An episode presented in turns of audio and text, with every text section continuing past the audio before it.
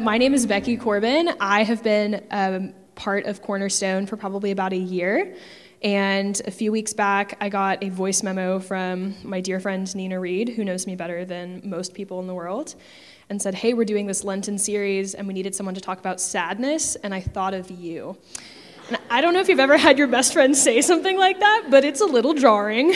Um, so, um, in preparation for this, I kind of dove into uh, considering sadness and the ways that I have been kind of adverse to the topic and not really wanted to feel my own sadness, not really wanted to think about it or touch it.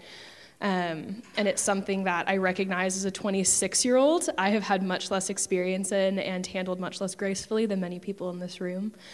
Um, but I think for me, kind of the profound introduction in my life to sadness was when I was in high school, transitioning into young adulthood, moving to college my family went through a lot of really hard things consecutively.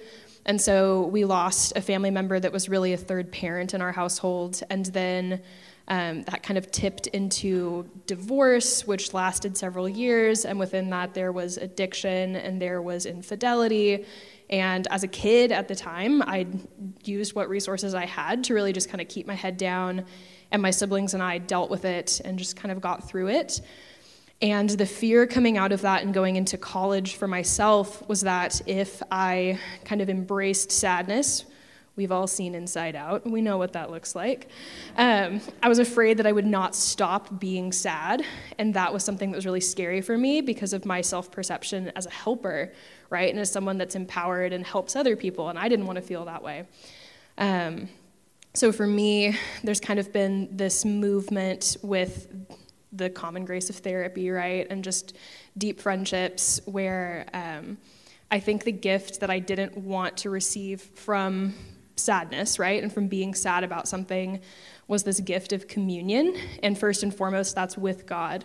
Um, so for me, thinking about incarnate God, Emmanuel, God with us, the very Christmassy word, um, but this idea of being with God and God being with us and Him being well acquainted with grief. Um, for me, that meant having a level of peace and sitting in that and being okay to be with God in grief. Um, and so that for me led to feeling like I gained the gift of being able to be with others, right? And um, regardless of kind of the magnitude of what sadness may feel like, you still have this gift of being able to then be with other people who are experiencing those hard things and being able to sit with them in it um, and kind of just collectively being together in that space and having communion kind of on the other side of that willingness to feel those things. And even now for myself, family dynamics continue to be hard, right? Um, there hasn't been a resolution to that. Um, and there was not a neat bow at the end of, like, okay, I'll feel sad, and then it was resolved. Um, but I think there's a beautiful gift in the midst of that, and um, I think there's kind of an invitation in that space. So thank you all. It's good to be with you guys.